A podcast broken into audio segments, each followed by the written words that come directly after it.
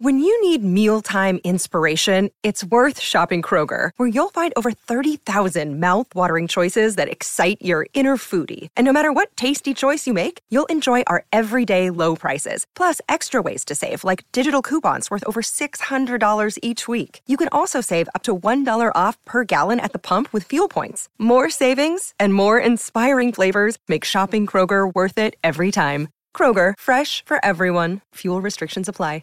It is Ryan here, and I have a question for you. What do you do when you win? Like, are you a fist pumper? A woohooer, a hand clapper, a high fiver. I kind of like the high five, but if you want to hone in on those winning moves, check out Chumba Casino. At ChumbaCasino.com, choose from hundreds of social casino style games for your chance to redeem serious cash prizes. There are new game releases weekly, plus free daily bonuses. So don't wait. Start having the most fun ever at ChumbaCasino.com. No purchase necessary. VGW Group. Void were prohibited by law. See terms and conditions. 18 plus. With the Lucky Land slots, you can get lucky just about anywhere. This is your captain speaking. Uh, we've got clear runway and the weather's fine, but we're just going to circle up here a while and uh, get lucky. No, no, nothing like that. It's just these cash prizes add up quick. So I suggest you sit back, keep your tray table upright, and start getting lucky. Play for free at LuckyLandSlots.com. Are you feeling lucky? No purchase necessary. Void where prohibited by law. 18 plus terms and conditions apply. See website for details.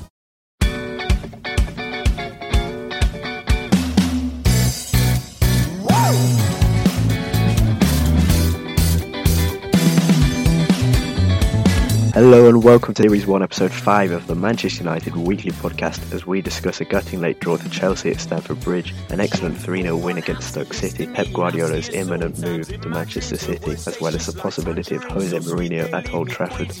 Shot me with her future gun and told me that I was the one. She kissed me quick with painted lips, bought me two pound cheesy chips. This is the Manchester United Weekly Podcast, and you can find us on Twitter at UTD Weekly Pod. Before we start, thank you for your continued support over the last month as we've begun this podcast starting in January 2016. We've already amassed over 2,500 plays, which is honestly far better than we expected. On to the real stuff now. Um, against Chelsea, a gutting draw, wasn't it? Late late goal from Diego Costa, 91st minute after Jesse Lingard's incredible strike in the second half. Is there any way other to describe it than gutting, Jack? No, not really. It was uh, it was awful. It's a good performance actually. Uh, it would have been a big, big boost to get that win. And yeah, as you said, gutting is probably the only way to describe it. Really. Yeah, because we started really well. We had an excellent first 15 minutes in particular. First half was brilliant. In first quarter of an hour, we had five corners, two shots on targets, and almost 80% possession. And I felt it was quite a lot like the Van Gaal that we were promised when he arrived at the club uh, after his past at Barca, AZ Alkmaar, at Bayern and at Ajax. And our front four of Lingard, Mata, Rooney and Martial were all drifting inside, swapping positions and cutting inside, getting shots under A, particularly Martial, even Rooney at times. And I thought it was a quite a Van Gaal-like performance as his history as a manager. Did you feel the same way? Yeah, definitely. I, I really thought we started really, really well. As you said, first sort of 15, 20 minutes were, were brilliant. Probably some of the best football that we've seen from United this season. I think Juan Mata moving into the um, moving into the centre has been a big help in in creating that change. I think you know we've been quite critical of, of Mata in the first few episodes of this podcast, but actually when he has played in the centre in the last few games, he has been much much improved, and he's been a big part, I think, of the improvement that we've seen in the last few weeks. And yeah, I think the, the, the interchange between the front four was really really nice to see because we we've all seen that we've been quite static, quite unwilling to, to change our system on the players' positions, and it was really nice to see that happen, uh, especially in the first half at Stamford Bridge. It was a big waste of a truly good performance, and the first 75 minutes were, were brilliant, I thought, and the style of football was great. And United fans were clearly loving it, and Jesse Lingard's goal was quite incredible. We'll, we'll go on to that later. But first half, I thought was was a Van Gaal way of playing. And uh, before the game, in an interview with Sky Sports, he was saying that um, he wanted to move the ball quicker, he wanted to pass forward, and he he wanted to attack from from the start. And there, there was that confidence about him that we saw when he first came, and that everyone loved at that point, and has now become a hindrance for him, and has now Yeah, made fans annoyed. I, I think what you're saying about um, is what is what we expected when he first arrived. We all we all knew that Louis van Gaal was a manager who liked to control games. He liked to to make sure that he was imposing his own team on the opposition. but that control has just gone too far for quite a lot of this season. And so Sunday against Chelsea, I thought was a perfect example of just what Van Gaal is trying to create at Manchester United. And it is where we do dominate the game, but we aren't just dominating the game for the sake of it. We are actually trying to go forward, trying to create chances, and having a lot more penetration. And I, I think it was exactly what Van Gaal was brought in for, and it's exactly what we all expected from him from the start. As always, there was a lot of negativity on Twitter. I mean, it's, it's quite it's quite hard to avoid that on social media. But even before the game, we had our traditional team news comes out. The entire world is going to end because Marouane Fellaini starting, and people were quite frustrated with Morgan Schneiderlin being dropped again to the bench. But actually, Fellaini and Carrick they worked quite well in midfield, didn't they?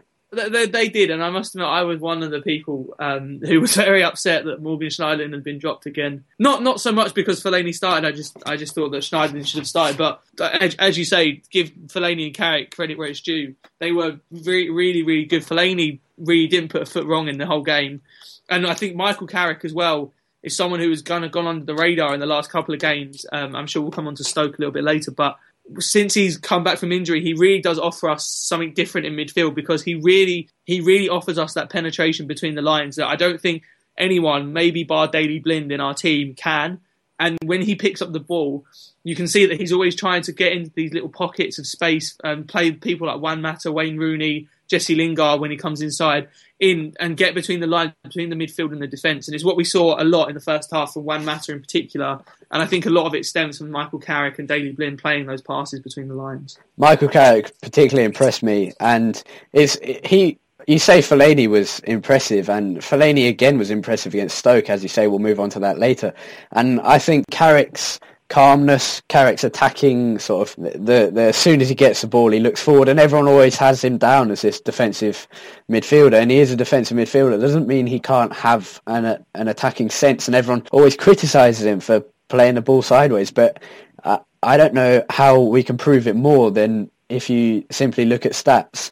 And Carrick manages to to make Fellaini look better because he takes away Fellaini's weaknesses, which is rash challenges, having to play the ball on the floor. And he lets Fellaini do what he's best at. And I thought also Carrick, when you have a defence whose record is very good because the team is defensively good usually, although not in the last few games, not in the last sort of month and a half or so you, you have a team who's good defensively. Carrick aids that massively because Smalling and Blind often have to fill for two quite attacking fullbacks in Darmian and Borthwick Jackson, and Carrick just simply drops into that hole that, that, that Smalling and Blind have left, and he just calms the side down. There's no panic that everyone needs to run back. Carrick just fills that hole. Yeah, and for a long time, I've always thought that that supposed criticism of Carrick that he's just passes sideways and backwards all the time is one of the most misplaced criticisms uh, in in sort of English football. I think if you're going to label that charge at anyone, it definitely isn't Michael Carrick. As soon as he picks up the ball, you can always see that he's trying to create that penetration, that incisiveness with his passing that we've been lacking for pretty much the entire season, to be fair. And I think he really has made a huge difference since coming back.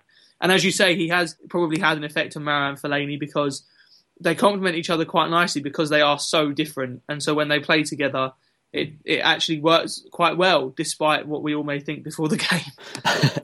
yeah, I, I, think if we come up against a, a genuinely quality side, because Van Gaal after the game, in as he was deeply frustrated, um, he he said that Chelsea are obviously a quality side, but um, you ca- you cannot really say that they've improved under Hiddink, but really they're not at the level they were. And I think if we come up against a, a genuinely brilliant side, Arsenal on the day, Manchester City on the day, even if you're extreme high quality like Barcelona, I think Carrick and Fellaini would be exposed. But in games like this where Chelsea didn't start well, they did well. One criticism of Fellaini I had, although it, I, I don't want to do this because he gets enough criticism as it is. That's unfair. He has to start finishing his heading chances. Against Newcastle, he missed a, a great one to make it 4-2, and we eventually drew 3-all. Missed two against Chelsea. I think he missed one against Stoke. I think he missed one against Derby as well. And for, for a player who's got brilliant chest control, he, he needs to start uh, working on his on his headers. Uh, man of the match for you, Jack? It was a tough one. Um, I think David De Gea is, is obviously in with the shout. I thought he, you know, made some good saves as we've come to expect. For me, I, I thought I thought man of the match was Matteo Darmian. I thought he had a great game at right back. Um, he controlled that uh, left flank against Oscar and Azpilicueta really well. He seemed to make countless, countless challenges, especially in the first half where Chelsea maybe threatened to counter attack and he just stopped all their momentum completely. A few other standout performances. I thought Juan Mata, as I said, was was very good, as was Wayne Rooney. And of course, Jesse Lingard, we can't forget him with that sublime goal. Your man of the match, Harry? Well, I, I thought Darmian was really good. It seems he come back from the injury that he did have, and he's come back as the player that we loved at the start of the season, where he really impressed us all with both defensive and attacking influence. And uh, he, he was the best player the first half. His crosses have clearly been worked on on the training ground, and Borthwick Jackson crosses were great also.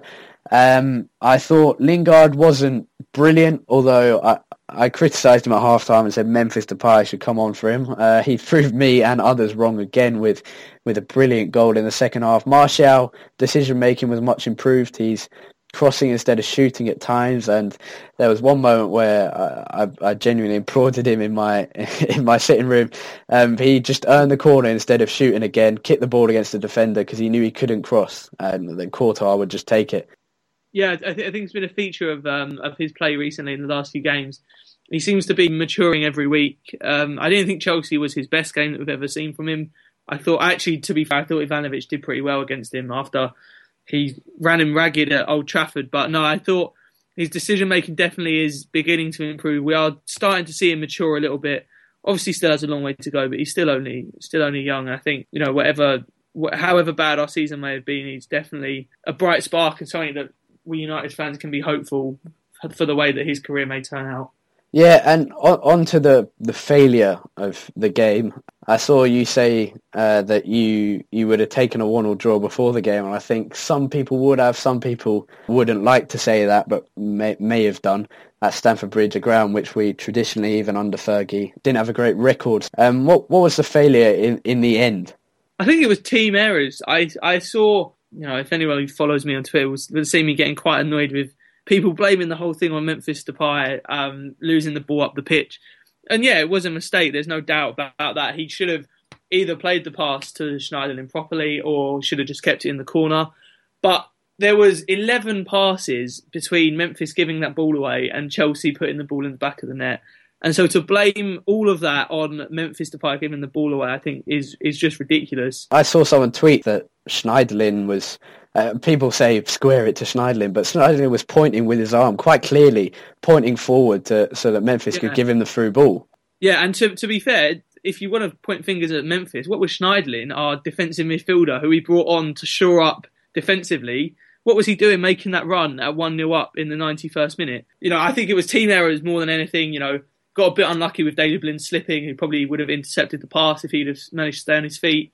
Obviously, Cameron Borthwick Jackson unfortunately played Diego Costa on side and so nearly made up for his error. But hey, it was it was it was one of those things, you know, a bit of bad luck, quite a lot of team errors, and I don't think it's fair to blame it on any one individual. I'm struggling to criticise Van Gaal now because we we've all done it a lot in the past, and he he is improving the football that we have to watch. He's improving that, but I think he wanted us to see the game out sensibly. He wanted us to close it out with possession, with the boring anti-football possession, unfortunately seen so many times this season. And I think sensibly he wanted to do that, but the team wanted to counter-attack. And I think his yeah. substitutions were slightly dodgy in bringing Memphis on. At the time, I, I said it was a good substitute for, for Jesse Lingard, but he, he did give away the ball for the goal. Technically, didn't really. Uh, we we can't blame him for that. And then Schneiderlin, I, I thought he was he was quite poor. There were so many rash tackles near the penalty area. If that had been Chelsea last season, you'd think one of those free kicks, uh, many which he gave away, would have resulted in a, a thumping John Terry header or something of the sort. Schneiderlin didn't perform particularly well when he came on, but I guess in his defence, he was probably just looking to break up the game as much as he could. But I agree, you know, some of the areas he was making the challenges weren't weren't sensible. And yeah, I, I expected us as well to try and keep the ball just you know actually go backwards and sideways as much as we want, as long as it takes time off the clock. And we seemed incapable of doing it for whatever reason. So, I mean, I don't, I don't think, I don't think the subs were necessarily poor. I think it was a, a bit of panic stations. And to be fair, I think the goal was inevitable in the last sort of 15 minutes or so. You could tell that it was coming if we didn't, we didn't get a hold and control the game a little bit more, which we were never able to. Yeah, as soon as we began hoofing it out, and I I, don't want to single out Memphis because it's not all him. It's just one example that I remember. As soon as he, I saw him hoof it out instead of just he was in space and he just thumped it away. And Chelsea just came back in another wave of attacks. And I, I think as soon as we saw that we started hoofing out, and Van Gaal complained about this after he wanted his team to control the ball, control the play, and just close out the game. As soon as we began hoofing out, you, you could tell that they would score, and it was either I don't actually think just simply hoofing the ball out was the, was the issue. It was the fact that we hoofed the ball out and then didn't push up as well. Because it, hoofing the ball out is not necessarily a bad a bad thing. You know, it does it does get the ball away from the danger area. It gives you a slightly a slightly more time to get a breather, get back in your position. But we just never pushed up, and we were just camped on the edge of our penalty area, inviting pressure. And I know that I know that it was inevitable. Chelsea were going to pile on the pressure in the closing stages, but we could have done a lot more to to to press them slightly higher up the pitch. And I'm not saying I'm not saying commit every man in like a high press system, but there, we we could have done a bit more to press them higher up the pitch and not sit back as much as we did. Yeah, I think that's another uh, that's another way in which we were sort of modelled over what to do. Half the team wanted to sit back. I think Carrick and, and Blind were trying to sort of hold on to the ball as, as with their calm midfield play. You'd expect them to be, whereas people like Schneiderlin were charging forward, and uh, Lingard before Memphis came on for him was charging forward, and then Memphis did it himself. And I think that's another area where where we got modelled. And ultimately, although I don't want to, because as people have described me on Twitter, I'm a Van Gaal sympathiser. Um, I think Van Gaal should have made it abundantly clear that we had to just hold on to the ball, close the game out with possession. We're now six points off top four. Um, Leicester flying flying away with the league title, and I think I think we've all been sitting here trying to think of a, a clever thing to tweet that that's different, but there's no other way to describe it other than quite unbelievable. While we've got Sunderland at the weekend, there's a, a big match between Arsenal and Leicester City and Tottenham, and that's all of the top four playing each other, and that presents an opportunity to to really make up some points. So a win against Sunderland is a must. Onto an impressive victory against Stoke City. The cynic in me will have to remind you that Stoke are in quite terrible form and were beaten Everton 3-0 at the weekend too.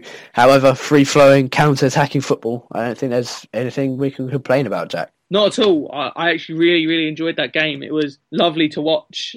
Just exactly what the fans have been crying out for all season. You know, Martial's goal really sum, summed up the whole performance for me. It was quick, it was free flowing, it was instinctive football. It was our players playing in such a natural way and playing to their best. It was it was lovely to watch and to see that Rooney Martial combination again. Has we've seen it a few times this season, but to, to see it for almost the full game was, was brilliant. And their link up play, it was brilliant the whole game. Yeah, Martial on the left is has been really, really good in the last few games. And Juan Mata in a natural position, as we mentioned about the Chelsea game, in a natural position in centre attacking midfield against Stoke. And he, uh, this is a sort of an Arsenal fan phrase with Mesut Ozil, but he got the assist of the assist on all three goals. Really, everything about that game was, was really good. The first 45 minutes, was that the best of our season? I think so, definitely. Certainly our best first half at Old Trafford. It made me very, very happy that that god awful stat about goalless first halves at Old Trafford could come to an end because yeah. I got so bored of seeing it every single week. No, it, it was good. It was it was definitely the most I've enjoyed watching United this season, and definitely something to build on. Like I said, although Stoke aren't in the best form, it was still a potentially tricky fixture and one that we dealt with really well and played very, very well throughout. Yeah, first half goal. I'll just remind you this one more time. First first half goal since September at home in the league. That's shocking, but we got two of them. First time we scored two first half goals since the 4-2 against City back in April 2015.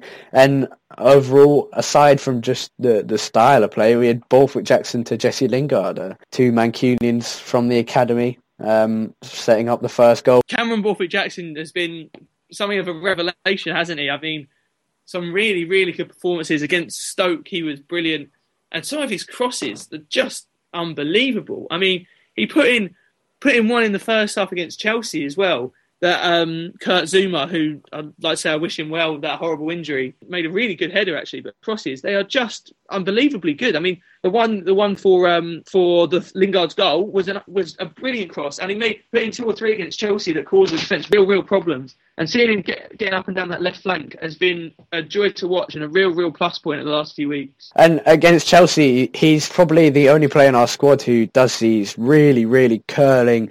Uh, low, sort of just off the off the pitch uh, crosses that curl in front of defenders, make them I they either have to stretch really far to get them or they don't. And and we we do need to see a bit more of Rooney following them up. But uh, he he had an excellent game against Stoke. Obviously, an, another goal and Martial with a goal as well, and Lingard and Rooney had uh, before we came into this Chelsea game seven goals in seven games. Yeah, been really really good in 2016 as a whole. To be fair, having Juan Mata, Anthony Martial, Jesse Lingard around him. I've been saying for a while that Wayne Rooney, if he's going to play as a striker, he needs pace around him. And as soon as he's got that, with with the ability of Mata behind him as well, it's been a really, really good combination.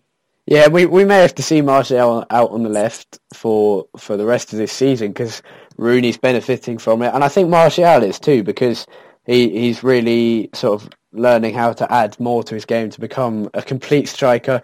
Rooney's goal in our first February game saw him score an assist again. He was named our January Player of the Month. I think that, that's quite well deserved, although Anthony Martial and Cameron Borthwick Jackson would both be deserving too. In that 3-0 victory, no booing at Old Trafford, but Roy Keane has had his say on it, uh, which I know both myself and Jack agree with.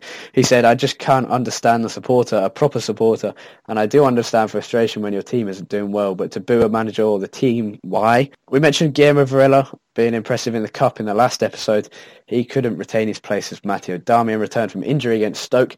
Um, he says that manager Van Gaal has a difficult personality, uh, but as some newspapers chose to leave out selective uh, truths, he also insists that Van Gaal has no issue with South American players uh, like Varela, which has been reported previously. Van Gaal did take issue with Di Maria last season, though, and the Argentine currently ripping up League 1 with Paris Saint-Germain. Di Maria says his time at United was a sad experience and neither wants to talk about it nor remember it. In transfer news, another South American, Neymar's father, says that United bid 145 million for his son last summer.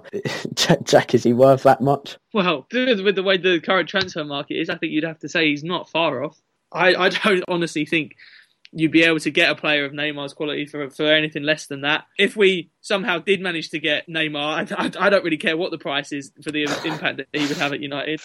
Another expensive player, this time Uh, in the coming summer could be Renato Sanches. According to the Manchester Evening News, Ed Woodward has spoken to George Mendes about Benfica's young forward. United want him in the summer apparently, but he could cost 46 million for a young forward. 46 million. I mean, I know I know we signed Martial. We can't really talk. That was a, around 50 million.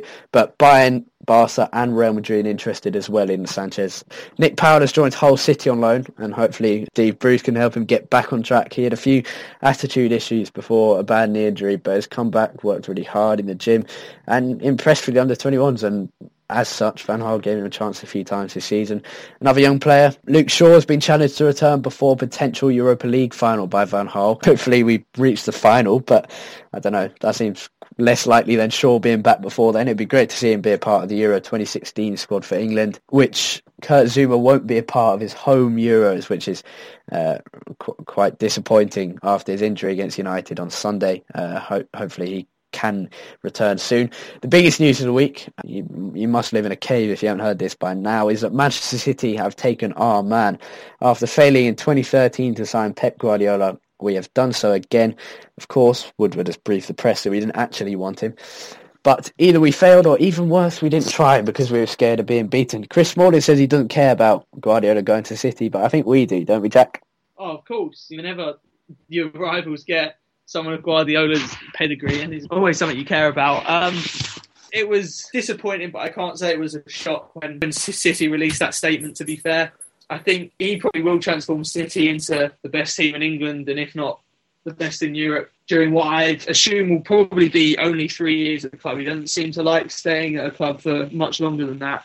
I think we have to try and not worry about it as much as we can because we can't, you know, we can't change what's going to happen Uh, at the Etihad between now and the start of next season. So the most important thing is just making sure that we improve in the areas we need to, making sure that we make the right decisions so that come the middle of August when the next Premier League season starts, we're in the best possible position to, to try and, and keep up and hopefully overtake City as hard as it may be. I think not worrying about it is quite a sensible idea because, as you say, we, we can't really change what's going to happen, and uh, it it was it had a sort of sense of inevitability about it over the past few months. But I was quite surprised to see it come out this early. I think it might have a a terrible impact on City season this year. And there were reports going around yesterday that Guardiola has a clause in the contract he's just signed, which means if City miss out on top four, he won't join them. Um, and that's unlikely, but uh, give it uh, uh, the, the, impact that uh, we had when Fergie announced his retirement in 2001 was was really terrible.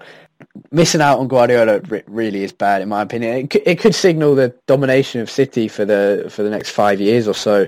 And I seem to have responded to missing out on him, which they reportedly knew about a month ago, um, by trying to lure Jose Mourinho to replace Van Gaal in the summer.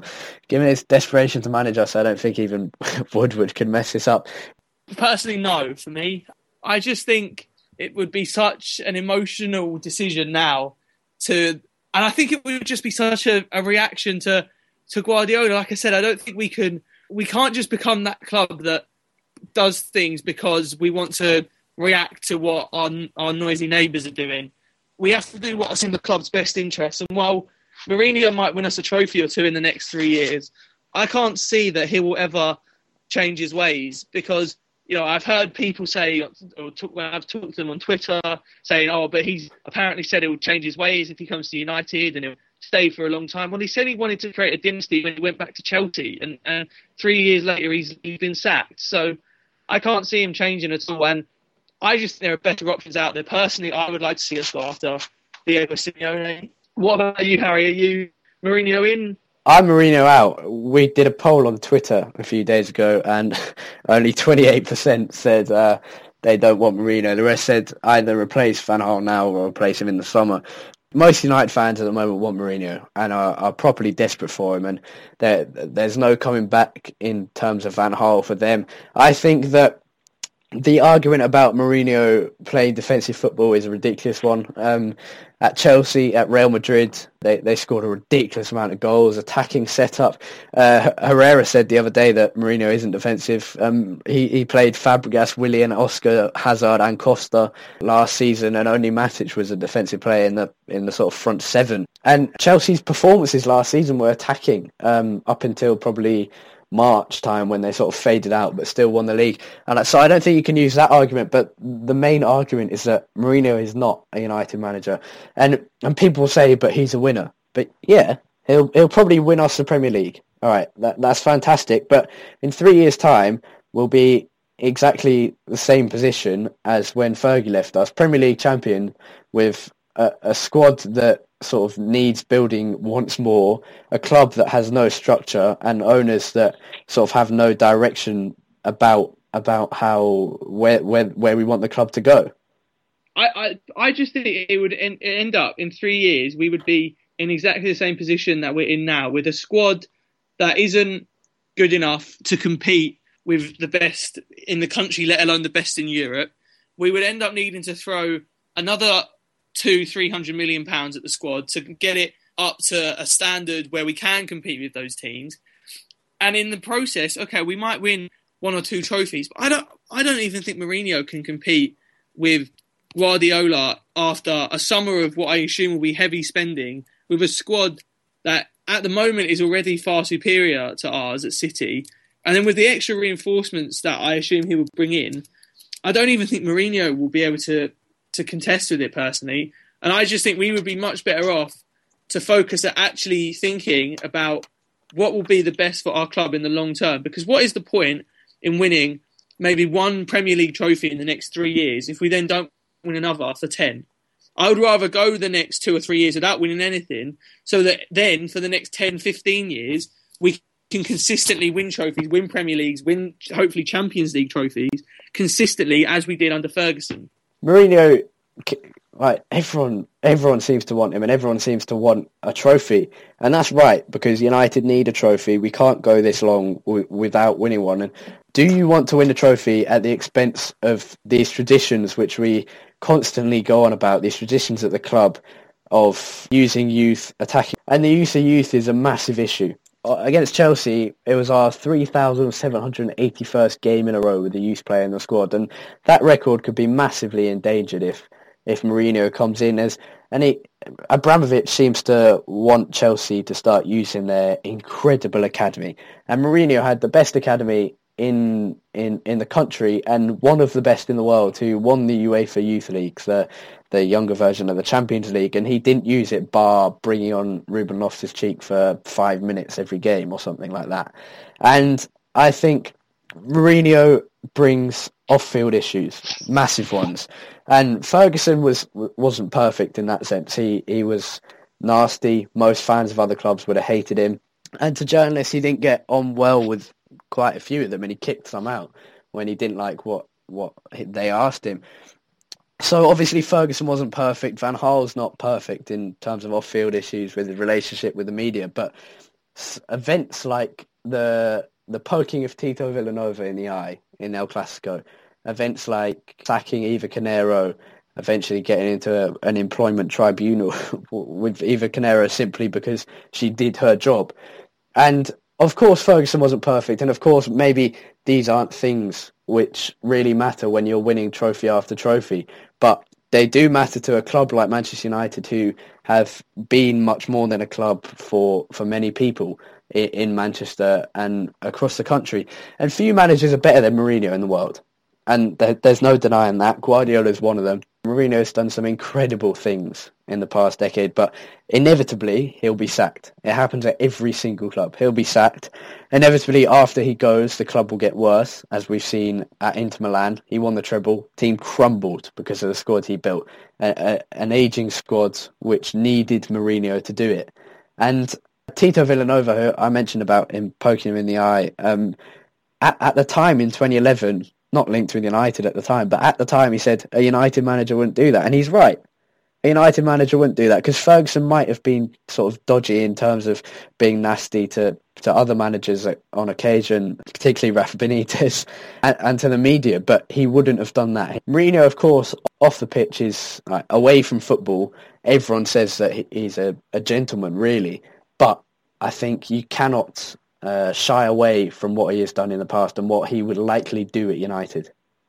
Okay, so Harry, in just one name, if Van Gaal was to leave in the summer, because we're getting very, very into this Mourinho discussion. If Van Gaal was to leave in the summer, one name, who would you want to, to see replace him? There, there's a few names who, who can come up. I think, as you mentioned, Diego Simeone is a good shout, but he doesn't speak English. Um, Atletico Madrid currently have a transfer ban, and so Simeone they they won't want to let him go, and Simeone might want to stay to to see that squad through. Allegri at Juventus, that's uh, it's a decent shout, and Enrique. I, I think my first option, bar Mourinho, and I, I don't want to see Giggs take over yet, would be Mauricio Pochettino at Tottenham, and, and Daniel Levy will definitely not want to see him go. And Pochettino might not want to come because he's got a great project going at Tottenham. He's got a, a very good squad to uh, improving every season, and they're genuinely within a chance of the title this season. So I, I don't know why he'd want to leave, but the name United has attracted people before. Uh, if Van Gaal does leave, I think it's going to end up being a strange summer because there are a lot of possible candidates, but there are also a lot of reasons why they wouldn't want to leave and why they would want to come to Manchester United. In terms of away from the managerial situation at United, in, in more in terms of the lack of direction at the club from the very top, which we discussed in the last episode, um, we genuinely there's nothing to to be positive about in this area. We've been very positive about the football, but in terms of the Glazers, there's very little to be positive about. And I was reading something today about the Glazer effect and how from 2005 to 2013, the the lack of investment is what has really hurt us. And from 2005 to 2009, it was fine when they first took over because good decisions made before that in terms of Cristiano Ronaldo, Wayne Rooney saw us through. And as soon as Ronaldo left, performances started getting worse. Results were the same because of Ferguson. but now it's truly showing itself, and it could be another five or ten years before we can really be back to even title-winning squad. With this Mourinho story that came out from uh, Di Marzio, who's uh, very reliable. Uh, it was also mentioned that Atletico Madrid's uh, sporting director, Andrea Berta, United are also looking to bring him in alongside Mourinho. And while I might not want the Mourinho uh, signing, although I, if he does if he does come, I'll probably love him. Um, although I might not want Mourinho to come, I think the the addition of a sporting director, uh, more commonly known as a director of football in England, I think that would be very very good because a Berta has a good relationship with George Mendes as well as Ed Woodward, and it allows Woodward to really use his strengths and cover up his weaknesses because there's no denying that he is an incredible businessman who's very good, very imaginative and uh, someone who can bring in a huge amount of money for the club and an 83% increase in revenue in his first two years, I think. And that, that is incredible. And he's exploiting markets all across the world and it will allow him to do that while we can have a sensible person in footballing terms and someone who knows about football, has footballing knowledge to run the transfer side of things. Uh, do you want Berta in or, or another director of football in? Yeah, I think whether it's Berta or, or someone else, I do think a sporting director would would would, would help the direction of the club. Like you said, Ed Woodward seems to have a very, very good idea of how to make Manchester United a successful business and how to really increase our revenues a lot and, and the proof of that is clear for all to see. But on the pitch, I think we do need someone who, who just has a bit more football awareness in terms of the direction that the game is headed. I feel like United are slightly behind the eight ball at the moment in, in terms of our the way the way that we seem to be developing players. We our academy seems to be lacking and lacking direction, lacking leadership. And I think a sporting director would help on that side of things to sort out the leadership of the club and make sure that in all areas of the game, whether it be scouting or transfer negotiations or just lead, leading the academy and getting it back to the standard that we want to see, I think in all of those areas, a sporting director could be a big help. And one and a sporting director, say it's Berta alongside Woodward, could, could make a great combination. Yeah, th- we discussed the academy in one of our last episodes, and if you don't realise how bad the situation is, uh, try listen to that because, because you'll be surprised. Um, we do need to sort that. We need to sort the structure of the club. I wrote an article about the the fatal lack of direction at the club from from the very top, and I do feel it's bad. I think a sporting director would massively help that and allow allow the footballing side of things to benefit as well as the commercial side of things as our revenue shoots up every year and we might become the richest club in the world in 2017. Um, on to our loan players. How have they been doing in, in, in the past week, Jack? Bit of a mixed bag, really. Um, James Wilson and Ashley Fletcher both had pretty good performances. James Wilson came on for the second half in Brighton's 3 win against Brentford. Uh, watched this game, James Wilson, when he came on. He, he really added something um, to Brighton, actually. He was a really willing runner. He really helped Brighton to control the game, created a lot of space, made a great run, which took two defenders out of the game for Brighton's third goal. And, and yeah, it was a really solid performance. Ashley Fletcher played 25 minutes for Barnsley in their 3 0 win over Bury, was inches away from scoring a header to make it 4 0. But he will be playing under a new manager soon after Barnsley's manager departed to Bristol City. Finally, Victor Valdés. Uh, much talked about Victor Valdés. One of the surely the strangest careers at Manchester United in recent times. Played a full 90 minutes in his home debut in a defeat for Standard Liège in the Belgian Pro League. Kind of expect him to be a bit rusty, having not played any first team football since the last day of last season, I believe. Um, and yeah, two goals conceded on his home debut, so not the best start. In terms of our youth players who remain at the club, uh, as always, we like to provide you with an update on the youth system. Um, the under 21 side lost 2-0 to Everton in a closed doors game away from home last Monday, while the under 16s were beaten 4-2 by Manchester City. And in the Monday we've just had following that Chelsea game, the under 21 side absolutely thrashed Norwich City under 21 7-0. Will Keane scored five brilliant goals, including one that was Eric Cantona-esque. That was his fourth of the evening. Memphis Depay got two assists as he dropped down into the under-21s in a strong team with Adnan Januzaj, Sergio Romero, Paddy McNair, Guillermo Varela, and Memphis and Andreas Pereira. Um, another Manchester derby at youth level coming up. The under-21s will play City on Thursday at 8 o'clock game is live on BT Sport if you'd like to watch. That wraps things up for today. Uh, good few discussions, positive until the end, until we start discussing Guardiola and Mourinho. Let us know your thoughts on Mourinho, on Guardiola, on the Chelsea game, on the Stoke game. Thank you very much for your support over the last few weeks. Um, Jack, where can we find you on Twitter? UTD Tait, T-A-I-T. You can find me on Twitter at Harry Robinson64 and you can find the podcast on Twitter at UTD Weekly Pod POD. We're working on a YouTube account, a website. You can find us on Acast, on Audio Boom and on iTunes. Keep subscribing, keep following, keep telling your friends, keep retweeting, whatever. Just keep doing what you're doing. Your sport's been great. Thank you very much for listening and goodbye.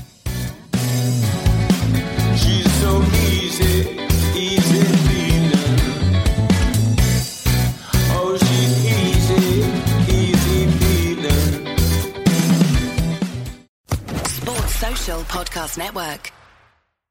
Lucky Land Casino asking people what's the weirdest place you've gotten lucky? Lucky? In line at the deli, I guess? Aha, in my dentist's office. More than once, actually. Do I have to say? Yes, you do. In the car before my kids' PTA meeting. Really? Yes. Excuse me, what's the weirdest place you've gotten lucky? I never win and tell. Well, there you have it. You can get lucky anywhere playing at LuckyLandSlots.com. Play for free right now. Are you feeling lucky? No purchase necessary. Void where prohibited by law. 18 plus. Terms and conditions apply. See website for details.